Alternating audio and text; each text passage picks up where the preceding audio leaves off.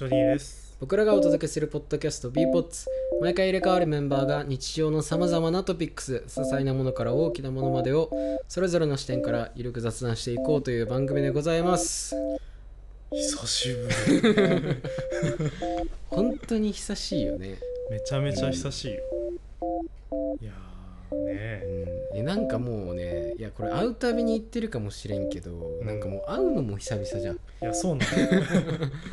ね出るたびに毎回久々だそうそうそう毎回久々だねって言ってるけど、うん。本当にね。そう。週1ペースで4回分ぐらい出てなかったら月1だから。そうなんだよ。いやーねー。いやそう。本日はあの私のお家からそ録音しております。うまたいつもと違った環境でね。はい。なんかあれだよ。こんなに撮りやすいことないよ そうかいそんなそそんなに嬉しいこと言ってくれる。なんかもういっつも撮るときってさ、うん。まあ、スタジオ行くかそうちゃんの実家行くかう、ん。まあ俺んちの空いてる部屋かじゃん。はいはい。やっぱなんかこうちょうどいい広さだよ ちょうどいい広さもありうん。あとなんかやっぱ綺麗だよね。綺麗が一番いやだよ掃除したからね。めちゃめちゃ掃除したからね何？あのまるでそうちゃんちがへ汚いみたいな。いやいやいやいやまあまあ間接的ですけど めっちゃめっちゃいやそう、いやもうやっぱなんかさやっぱ俺の部屋とかさうん、うん、いつもそうちゃんの部屋とかちょっと部屋的にはちょっとこじんまりしてるじゃん。まあまあ確かにね。なんかもうすごいさ余裕あって。うん。かつなんかやっぱスタジオもまあ広いっちゃ広いけどさ、うやっんぱこうちょっと寂しい感じするじゃん。その広すぎてね。そうそうそう。なんか物もね楽器以外なんもないしみたいな、そうね。やっぱこういうちょっと生活感あるとこでね。そうね。やっぱこうなんつうの。うん変な気張った感じしなくていいわ。ああ そうね。ソファーに座ってるし、ね、そうそうそうソファーいやこれ最高だね。いいわ。いいっしょ。そうなんかちょっとスタジオで撮るの緊張しない？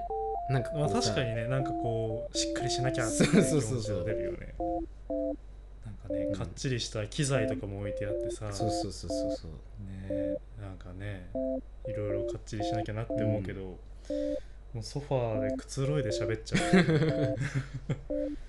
だからほんと雑談感覚でいけるよね。うん。いやいいと思います。そういう緩い感じでやっていきたいと思いますけど。はい。えーね、まあ、今回のテーマは、まあ、うん。夏といえばですよ、夏。日本の夏といえばなんだって聞かれたらまあいろいろ思いつくかもしれんけど、まあそうだね。うん、やっぱね一個はこれでしょってんでね。うん。細田守だよね。いや細田守ね 日本の夏はさ。そう。日本の夏って言われたらあの夏祭りか細田守 なんかね日本の夏っていうとやっぱさあの海とかだったら海外もそうじゃん、まあまあまあまあ日本の夏といえば。日本の夏のイベント何ですかって言われたらやうん。っぱ細田守の映画だよね。そう、ね、時をかけたり。サマーでウォーズしたりね。そう夏の大戦争を起こしたり。ねなんかね雨と雪が降ったり。いろいろありますけども。夏ですよ暑い。暑い。そう。マジで暑い。異常気象。そう。ちょっと映画とか全然関係ない話だけど、うん。マジで連日暑すぎてさうん。こんな暑いことあったっけ？やなんか。俺今まで生きてきた中で一番暑いよ。いやでも割となんか本当にそんな感じだよね。そう。冗談抜きで。暑い。だって30度がさこんな続くことマジで北海道とかでさもうにもう2週間ぐらいうんずっと30度台じゃん。ないない俺。静岡の時に住んでてそれはあったけど、あ北海道ってさだって涼みに来る場所じゃん。夏なのに涼しいみたいあいやそうな感じでそうそうそう、ね。冬寒いけど夏は快適みたいなね。本州の人たちが来るイメージだけど今はだって北海道の方が暑いんだもん。だってなんかさあれどこか忘れたけど北海道どっかの地域さ一回あれじゃなかった？日本で一番暑いことあってね。37度とか言ってじゃあさなってたなってたなんか上の方。うん。上の方。なんか上の方でね。上の方で暑いみたいな。どうなってんのって感じだよね。なんか北海道の唯一の鳥映画みたいな。なくなっちゃったよね。夏涼しいっていう利点がさない、今年は奪われてるね。うん、かもうなくなっちゃったね。どうなっちゃってんだろうね。だって北海道の人ってさ、まあ、うちはなんとかエアコンついてるよ、うんいやー基本ついてないじゃん。そうそうそうそうだっていらないんだもん。北海道エアコンないとこ多いからさ。まあうちもないんだけど。そうそう。もうおじいちゃんおばあちゃん死ぬいやぞ本当にねマジでそういうレベル。本当にねやばいよ。うん。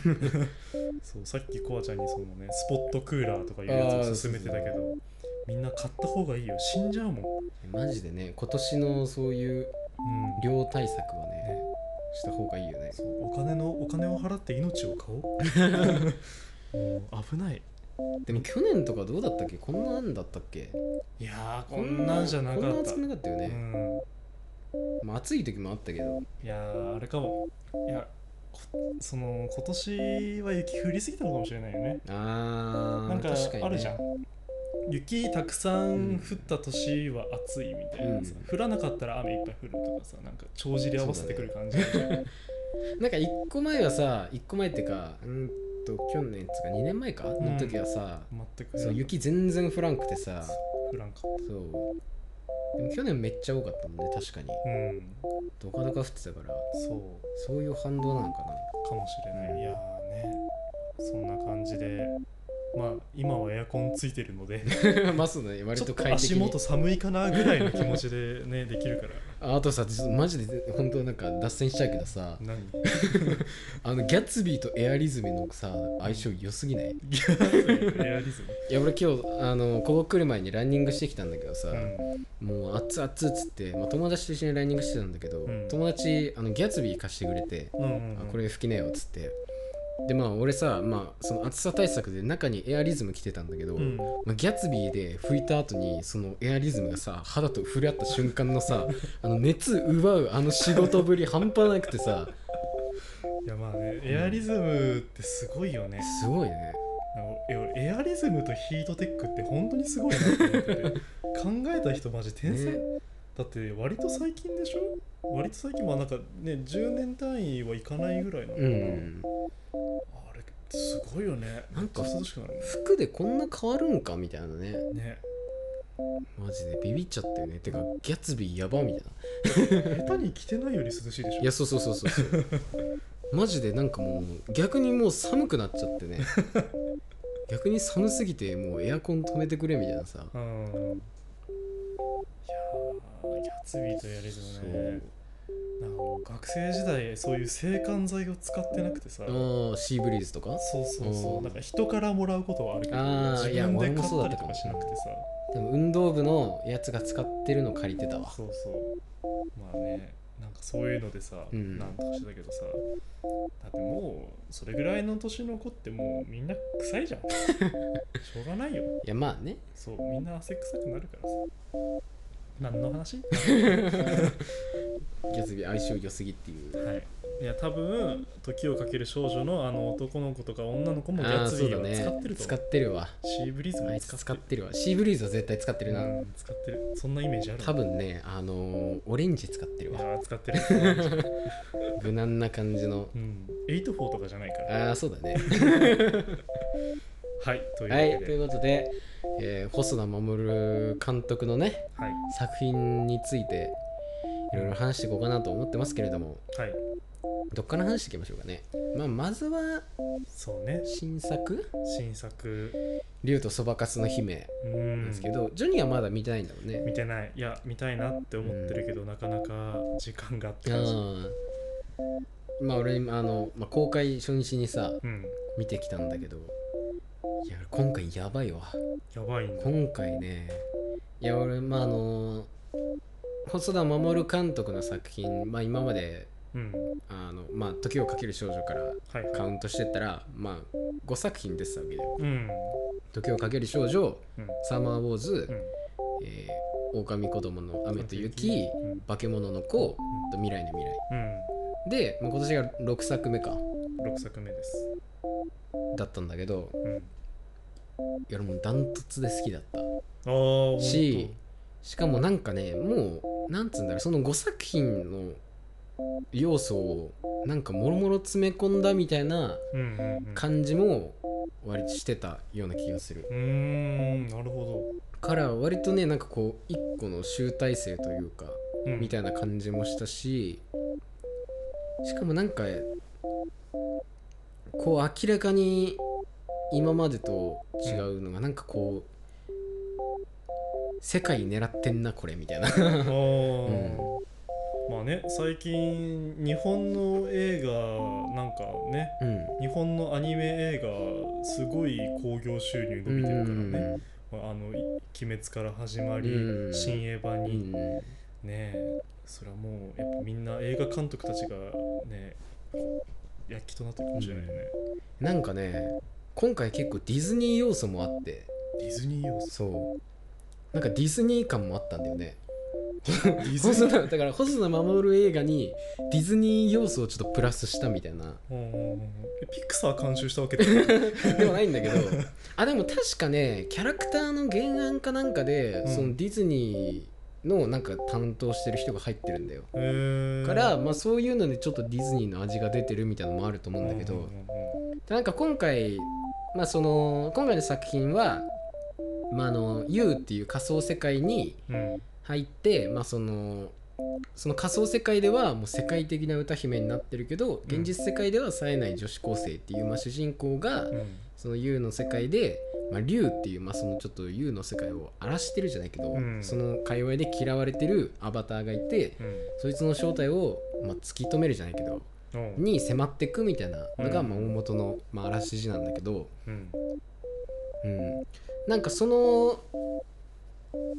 まあそのやつで、まあ、細田守監督の、まあ、インタビューとか、はいはい、まあ、テレビとかでも何本かやっててうんうんうん。見たんだけどそこで言ってたのがなんか美女と野獣をあなんかそれ見たわ。あ見た。うん。美女と野獣がちょっと一個のロールモデルになっててっていうのがあって、もうまんま美女と野獣みたいなところが出てくるんだよね。いやそうだよね。そうそうそう、以上だよねうん、いや俺俺もなんかそのテレビで公開前日か初日だっけな、はいはいはい。になんか『スッキリ』だかなんだかでやってて、ん。テレビやっててなんかね「ジップだったかなまあそれはいいんだけど、うんあのなんかクジラういんるじゃん、クジラのそのデザインを監修したのがあのゲームの背景を描いてる人。はいはいはいはいなんか FF だっけな？うん。とかのゲームの背景を描いてる人にクジラのデザインを監修してもらって、うんすごい大まかに指示出したんだって、うんクジラになんかこうあスピーカーとかスピーカーがついてるやつで、であの空飛んでる感じでお願いしますって言って、はいはいはいはい。ほぼほぼ一発目であれが出たらしい、えー、そうなんだ。でじゃあそれでお願いしますっていうえー、すごいかすごい。でなんかいろんな人がね携わってんだなみたいな、いやなんかやっぱねやっぱ細田守監督のうん。あの作品の一個のなんて言うんだろう。毎毎回のモチーフでクジラってのはねうん。あれ全作品出てんのかなクジラって。えー、どうなんだろう。サバンオーズでは出てた。うんしね。化け物の子でも出てたんだよ、ん。のは覚えてんだけど。時はかける少女どうだったっけ？で出てたかないやーそんなシーンの覚えはないけど。でもなんか確かに細田守といえばクジラみたいなイメージは、まあ確かになんかね片隅にあるんだけど。いやでも今回のクジラもなんかすごい良かった。ようん。く今回のくじら今回のクジラってなんだって感じ えー、いやいいね。いやでまあそう、まあ、今回その美女と野獣が一個ロールモデルになってて、うんうん、まあ主人公の名前とかまんまそうだしね、うんうん。あの U っていう仮想世界での主人公の名前がベルっていうんだけど。まんまその美女と野獣の主人公だったり。プリンセスそうそうそうそう。また本当にねあのこれはやっていいんですかってぐらい、うん。まんま美女と野獣みたいなシーンとかもあったんだけど。まあ オマージュそしてまあね。リ,、リスペクトだから、まあそうそうそうただねその俺その、まあ、公開前日のさそういうインタビューとか見てて、うんうん。まあ、なんとなくあのまああの現代版というかインターネット版美女と野獣なんだなって思って見に行ったの。うんうん。まあ確かにそれだけ今の情報だけなんかねそう聞くとね。そういう話も聞いてたしう、ん。まあ、そういう感じなんだなと思って。うん。で、まあ、見に行って、まあ、実際そういう感じでもあったんだけどうんただなんかもうねあのそれだけじゃなかった。もうそんなの情報の一部でしかなかったみたいな。あ氷山の一角。そうそう氷山の一角だったんだよ。なんかもうほんとねいろんな要素が盛り込まれててめちゃくちゃちょっとねビビっちゃったっていうか、うん、はほんと後半の方とかも鳥肌立ちっぱなしで、あ これは見なきゃじゃね。そうだね。まあ多分来年再来年の夏にかかります。金曜ローまあ間違いないね。うん。勤労は間違いない。いやでもあの本当に今回のはあの映画館で見た方がいいと思ってて、っていうのもあの今回結構音楽が大きい役割を果たす映画なんだけどミレニアムパレードのね。そうミレニアムパレードもそうだし、まあうん。主人公の声やってるのが中村佳穂っていううんうん。アーティストで、その主人公が歌う歌が結構その物語のうん。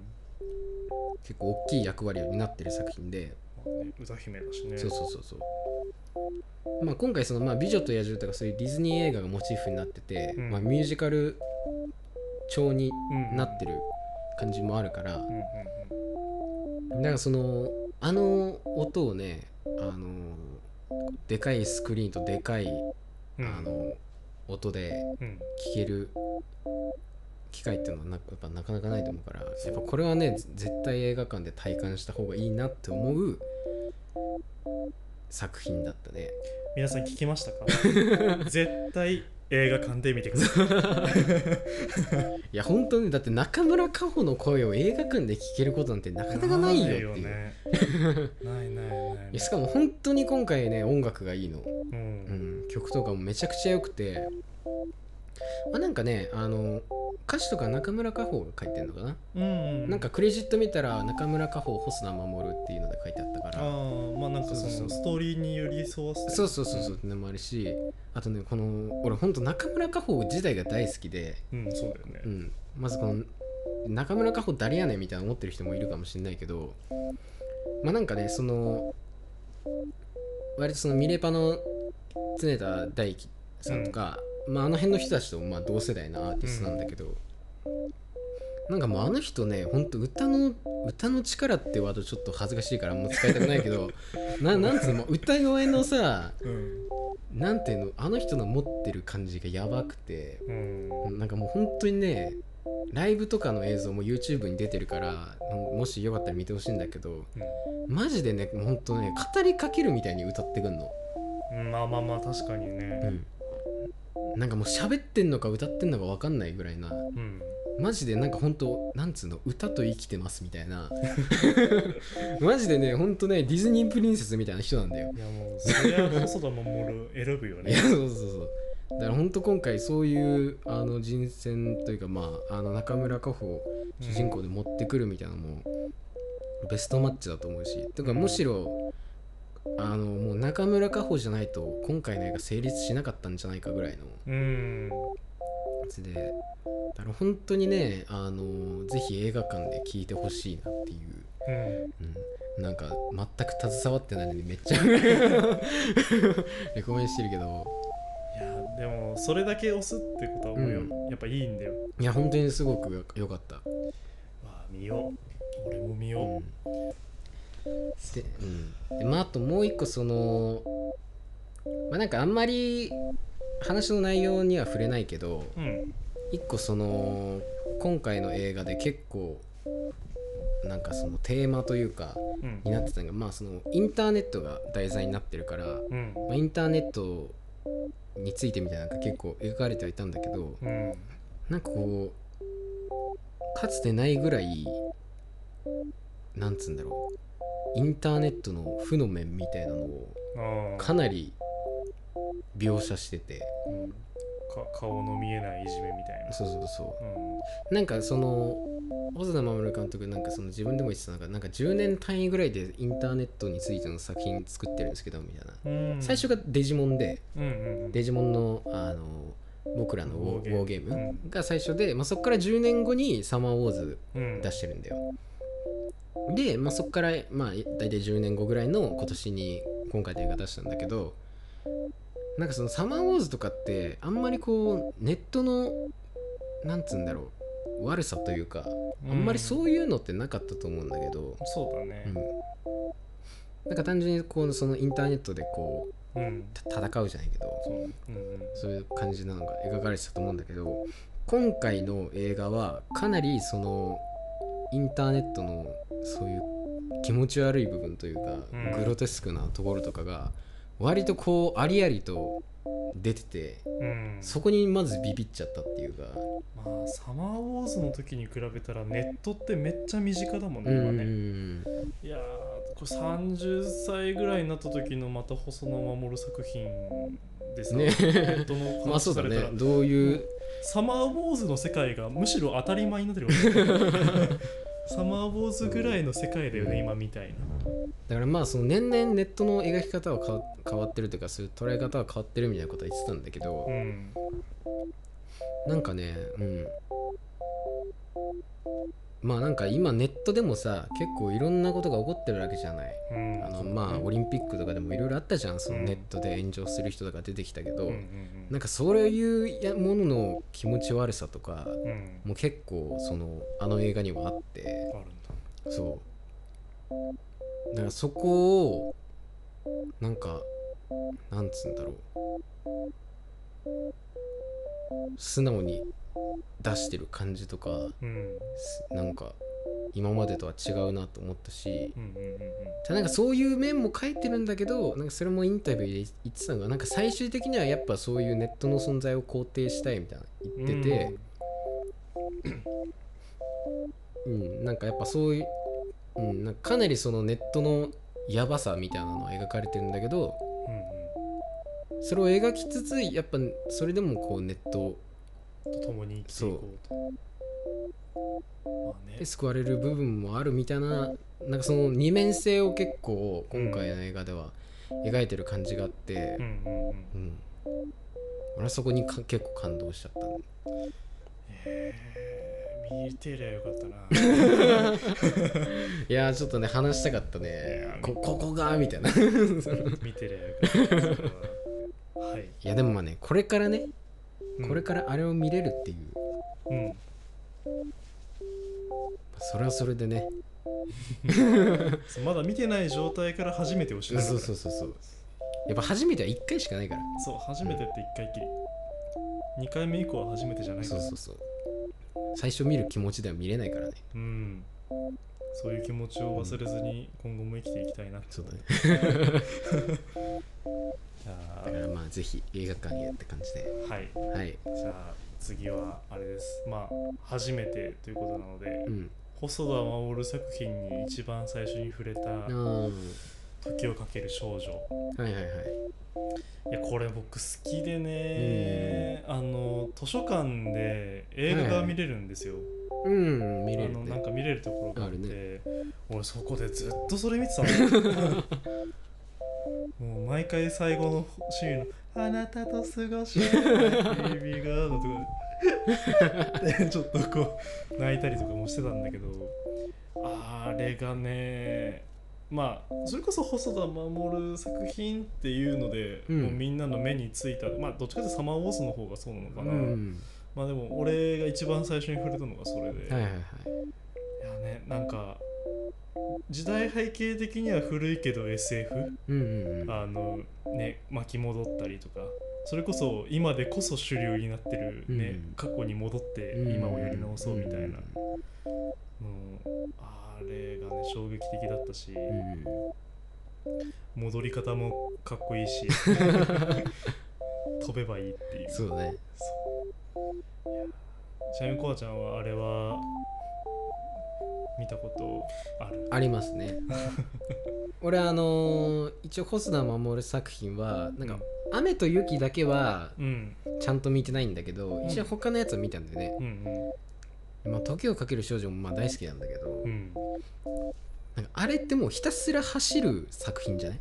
走るね。なんかずっと走るよね。ずっと走るしね、もうあの自転車追いかけるとこも走る なんかねその走るってのが俺なんかすごい好きだった。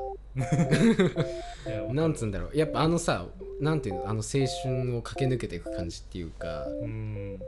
あそこまでなんかちゃんと青春してないなって。なんかなんかね自分の足りてない青春を補完してくれてるっていうか。いやね。まあでも俺ねなんかねあの主人公がちょっとだらしないみたいなやつ結構好きなんだけどうん。なんかあの時をかける少女の主人公もさ結構だらしないじゃん。そうだ,、だらしないっていうかさそのあのタイムスリップの使い方もさそうプリン。そうそう。めっちゃ変なことに使ったりするじゃん。うん。でもなんかその俺そういうキャラクター好きでうん。そういうのもなんか見ててすごい良かったし、うんうんうん、ただやっぱそのなんて言うんだろうな、まあ、そういう主人公がさ、うん。まあ、あの成長していく感じというかうん。もうなんかすごい好きだった、うん、なんかとにかくあの映画は疾走って感じがして。うんなんかとにかく駆け抜けていくみたいな。ねえ。いやあの男の子もかっこいいしね。ね。てかあのさ主人公の声中リーサだったって知ってた？いやちゃんと知ってない 俺もはなんかこの前ななんだっけな、まあ、なんかで見て初めて知ったんだけど、なんか今までの細野守監督のその声当てた人みたいなやつで、うん中リーサって出てきてマジか。って思って。そう中リーサ出てるんだと思って。全然気づかなかったけど。ね、武藤遊戯の声優が風間俊介。そうぐらいびっくり嘘でしょみたいな。この人がいやでも本当時をかける少女はねあの、まあ、今作が出る前だったうん。ら本当一二を争ううん細田守作品の中では好きな映画だった、うん。まあねでもなんかこう細田守作品の話をしようってなった時に、うん。い意外とそうちゃんが見てないのびっくりして。やそうなんだよね。俺見てると思ってたんだよ 雨と雪とか見てた気がしたんだけどなんか見てなかったんだと思って。確かにね。なんかそうちゃんなら見てそうだけどね。そうそうなのよ。うんなんか意外とそういうとこは見ないんだよね。だからいやだから一緒に見た方が今はほらだってうん。ネットフリックスとかん。Amazon プライム、うん。Hulu でもそうだね。出てるから。一挙配信されてるもんね。そうそうそうそう。今のうちにねそうちゃんとも見たいよね。うち呼んででもいいし。そうだね。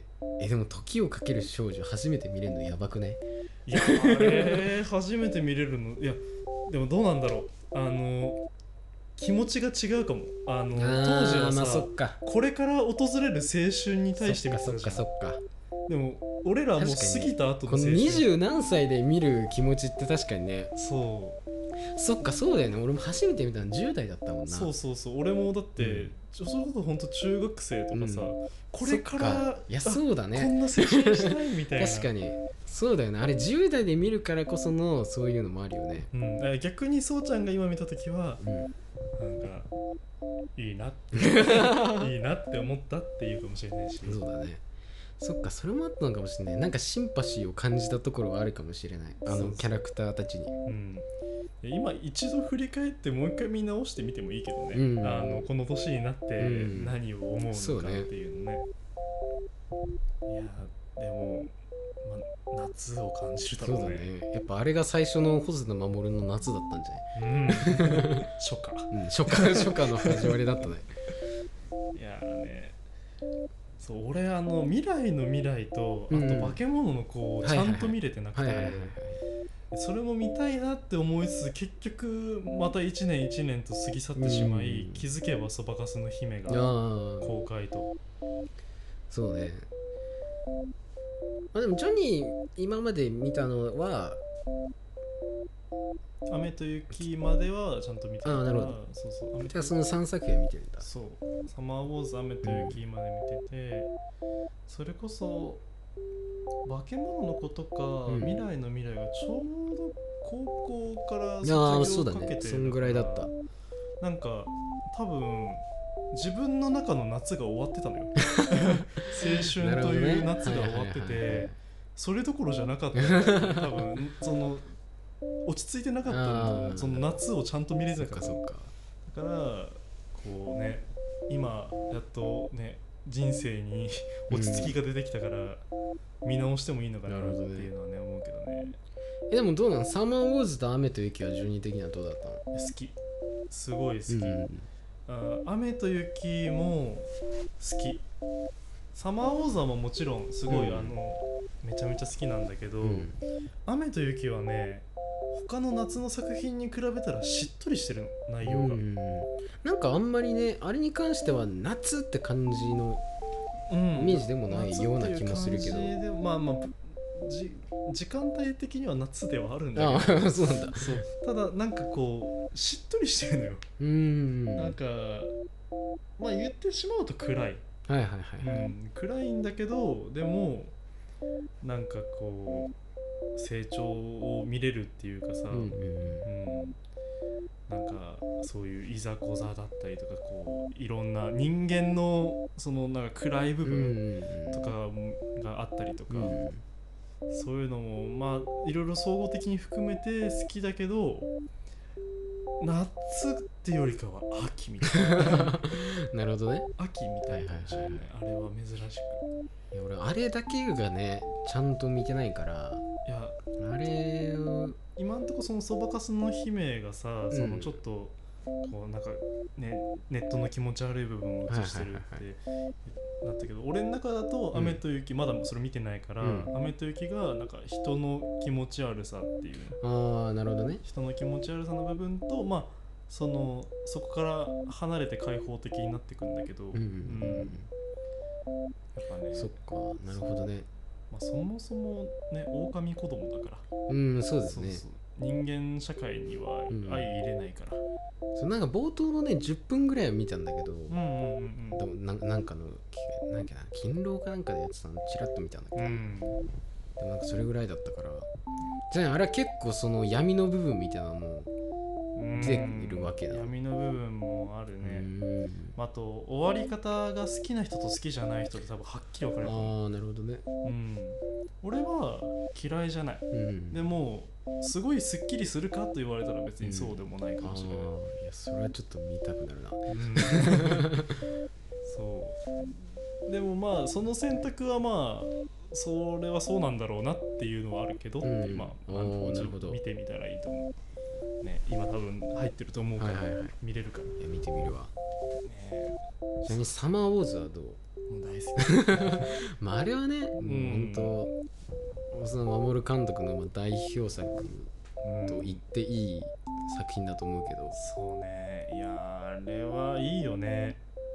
あれキングカズマっているじゃんうんうんうん。あいつのキャラクターっていうかさ、うん。あのデザインがめっちゃ好きで なんかねやっぱサマーウォーズは単純にかっこよかったっていうのがいいよね、うん、あった。なんかその世界で一番強いやつみたいなキングカズマなんだけど、うん。その一番強いやつの格好マジジーパンなのよ。ジーパンになんかジャケットみたいなのあってそんな？そんな？みたいな あれなんかウサギみたいなやつだウサギみたいなやつ、ははウサギでジーパンになんか、うんああなんかあ赤い赤いやつ。なんかもうアキラみたいな格好してそうるやつそうそうそうあれでなんか俊敏に動いて戦ってるいやあれかっこよかったね。かっこいいのよ。うん、俺サマーウォーズ見終わったとかもずっと「来い来い!」ってその。テストでございます。花束知らね。えくせに花札花札知らね。えくせにいこいって言っちゃうでもイエイエサマーウォーズマイクチェックワンツー世界ぐら。いだったらもう見れるんじゃないその今 VR みたいなのもあるからうん。さあまあ、ここら辺かな。喋るとしたら。バーチャルリアここら辺なのかな発達してるここで喋っちゃうそういうのもまああるみたいじゃうん。んなんかねまあ、なるべく正面の方がいいねチャットみたいな。そうね。うんだから言ってねそう来てるよもうもう来てるよ。うん。そろそろ来るよ。つもりやぐらいサマーウォーー来ちゃってんだよね。ズリアルなやつがサマーウォーズ。がねサマーウォーズじゃなくあでもどうなんだろうね世界。があ、あ。まあな、んかいろんいろんな位置。なんか俺、うん。まあ、サマーウォーズってさ、まあ、あのアバターの世界みたいなののうん。あデザインあもめちゃくちゃあとりあえず。うんこんなもんか。良かったんだけど、まあそうだねなんか俺田舎の絵描き方とかも結構好きだったんだよね、うん。でなんか田舎の中にあのクソでかいパソコンを置いいてね。なんかクソでかい氷で頑張って冷やしてるみたいな、なんかああいう感じもなんか結構好きで、いいよね。畳の上置いちゃううん。からね、いやそうなんだよね。いやサマーウォーズいやもしそうちゃんが見てないんだったら、うんマジで見て マジ。そうちゃん絶対好きだよなサマあーウォーズ。好きだよ。うん、サマーウォーズはハマるんじゃない、ハマると思う。ああれは面白いよ、いうん、やでもいやもう何も知らない状態で見てほしい。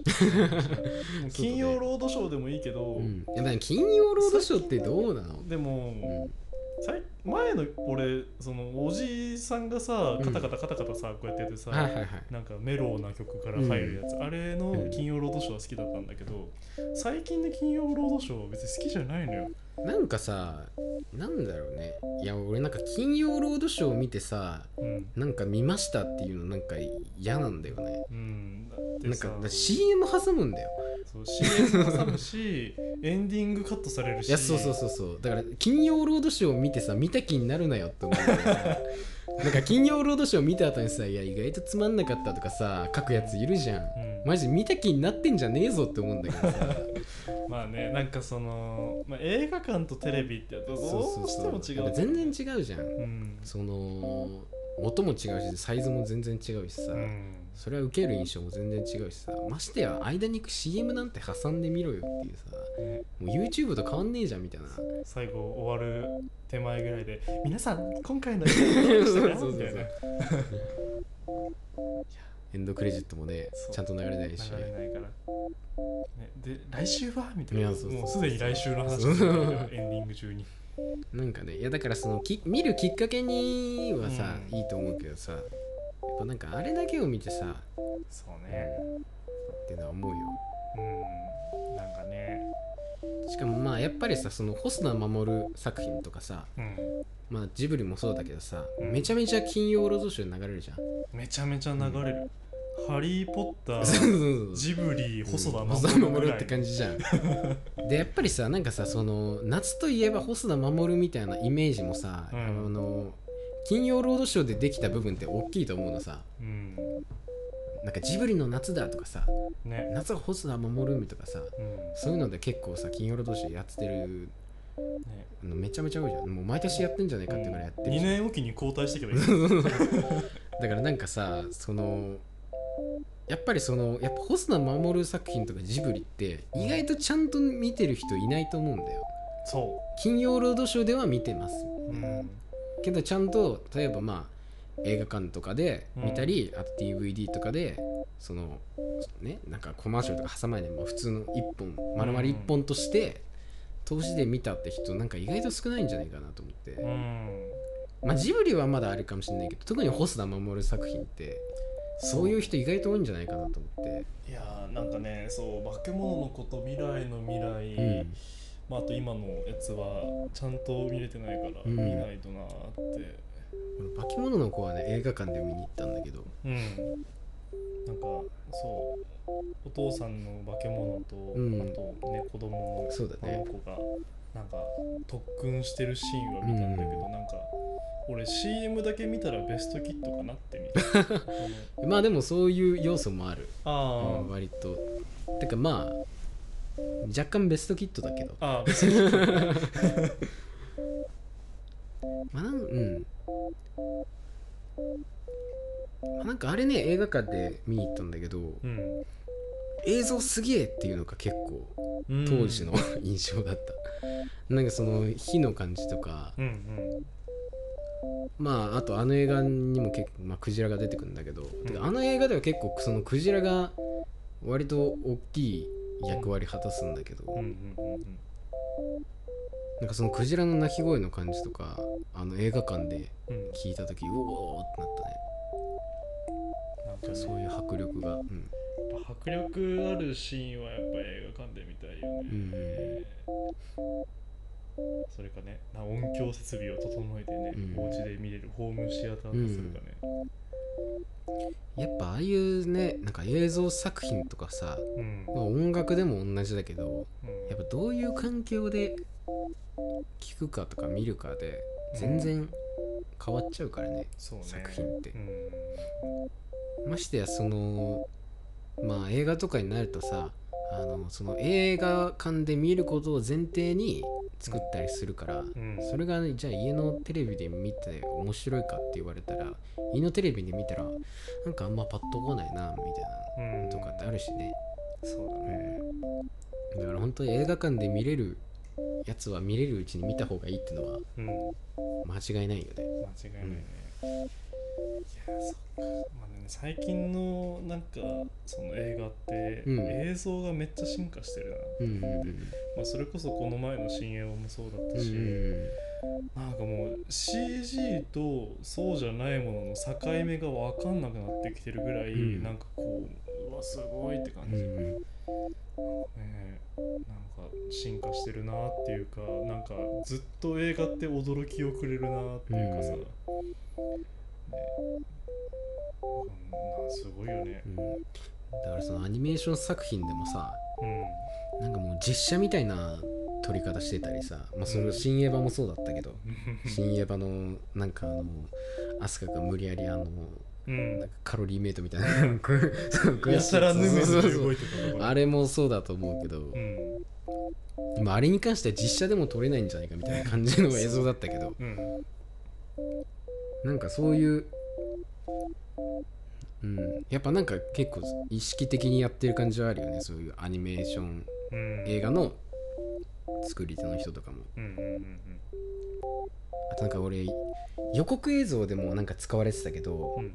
その女の子が一人こう宙に浮かんでて下にブワーってこうアバターがブワーって並んでる映像。もう俺あれあそこの映画めっちゃ好きで てか俺予告映像であれ流れてきてもうこれ絶対見ようと思った、うん。しやっぱ映画館であの映像流れた時はちょっと震えたよね。あーいやいいね、おー映画行けてねえからな行きてえな映画館行こう。行くわマジで。行く行く。マジでね。もう行く。映画に行く。まあ、ただその細田守監督のねあの映画で一貫してんのはやっぱその子供の成長を描きたいみたいなのは結構いつも言ってて、まあ今回の映画もまあ漏れなくそうだったんだけど、うん。まあ、そういう今までの細田守作品のテイストももちろんありそっからこう一歩踏み込んだね。そういうディズニーっぽさとか、そういうなんかそのなんて言うんだろう、まあ、世界のアニメーションみたいなうん。ものもちょっと取り入れた感じの作品になっててまああれなんか日本日本アニメーション映画で初めてカンヌに呼ばれたらしいもんね。へー。カンヌの国際映画祭に。すごいね。なんかアニメーション映画自体が呼ばれるのも稀なことだしうん。日本のアニメーションが呼ばれるのは確か初めてだったと思うんだけど。えーすごいね。っていうやっぱそういうその世界水準というかうん。まあなんかそういううん。狙ってるんだ。まあなんか広広く届くうん。作品になっていると思いますので。はい。なんだこれ。監督？さっきから何なんだこれ。めっちゃ偉そうに言ってるけど。細田君 実は回しもんだった。実は。でも回したくなるぐらいうん。いいもんだったって。いやそうだよ。本当に間違いない。そう。やっぱね、うんいいことはみんなにねどんどんね、うん。やっぱ共有していきたいからね、まあ本当にね絶対映画で映画館で見てうん。損しない映画だって思うんでね、うん。ぜひまだ見ていないリスナーの方々も。はい、リスナーじゃない方リスナーじゃない方も。ね。ぜひ映画館行って「竜とそばかすの姫」見てみてはいかがでしょうかっていう。はい なんかあれだね。ちょっと恥ずかしいね。改めて言うの。番宣会？番宣みたいなね 喋り方。うん。いかがでしょうか？いかがでしょうかって。なんか自分たちのもんでもないのに。いいね。もう我が物顔で 進んじゃう。その方が細田も喜ぶ。そうだね。細田君も喜ぶよ。細田君も喜んでるわ。何言ってんだこれ。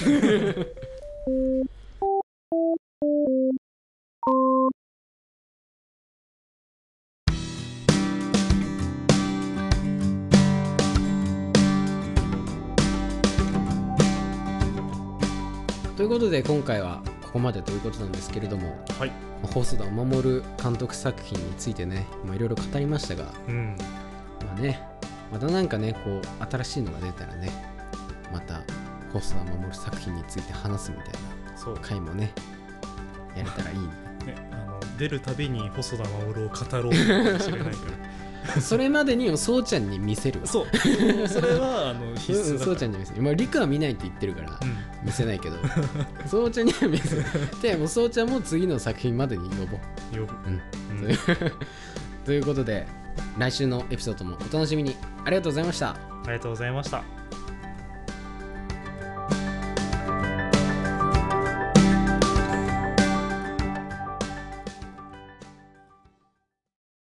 いやどうもジョニーです。なんか最近やっと朝ごはんっていうものをちゃんと食べるようになりました。そこからなぜか体重が増えています。次回生活。これからも頑張りますんでよろしくお願いします。失礼いたします。